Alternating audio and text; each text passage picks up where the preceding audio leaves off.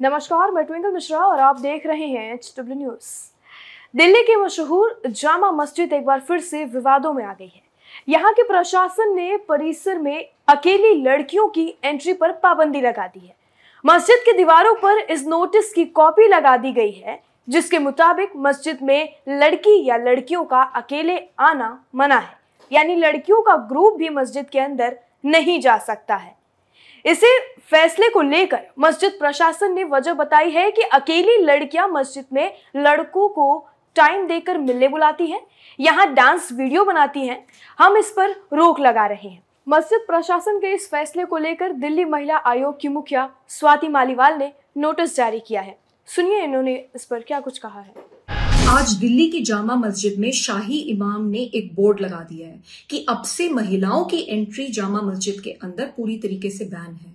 ये शर्मनाक है और सीधे सीधे एक गैर संविधानिक हरकत है।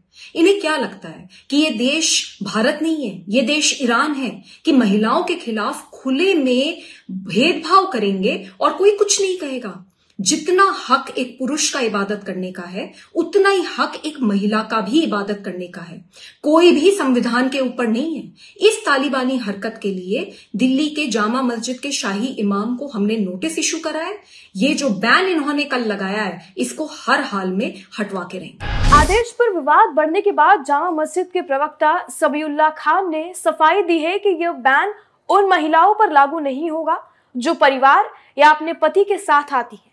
सबीउल्लाह ने बताया है कि मस्जिद परिसर में गलत हरकतों को रोकने के लिए ऐसा कदम उठाया गया है। उन्होंने कहा कि महिलाओं पर रोक नहीं लगाई गई है। परिवार या शादीशुदा जोड़ों पर कोई बैन नहीं है। जो लड़कियाँ यहाँ अकेली आती हैं, लड़के को मिलने के लिए, टाइम देने के लिए यहाँ पर आती हैं, यहाँ गलत हरकतें होती हैं। लड़कियाँ मस्जिद में डांस करती हैं, टिकटॉक वीडियो बनाती हैं। यह बैन इन हरकतों को रोकने के लिए लगाया गया है। अगर कोई यहाँ आकर इबादत करना चाहे तो आ सकता है, लेकिन किसी भी धार्मिक स्थल को पार्क समझ लेना यह सही नहीं है। इस खबर पर कमेंट सेक्शन में हमें अपनी राय लिखकर ज़रूर बताएँ। वीडियो यही समाप्त होता है। धन्यवाद। अब खबरें पाइए सबसे पहले हमारे मोबाइल न्यूज़ एप्लीकेशन पर। एंड्रॉइड या आईओएस प्लेटफॉर्म पर जाइए एचडब्ल्यू न्यूज़ नेटवर्क को सर्च कीजिए, डाउनलोड कीजिए और अपनी सुविधानुसार भाषा का चयन कीजिए। खबरों की भीड़ में अपने काम की खबर पाते रहिए।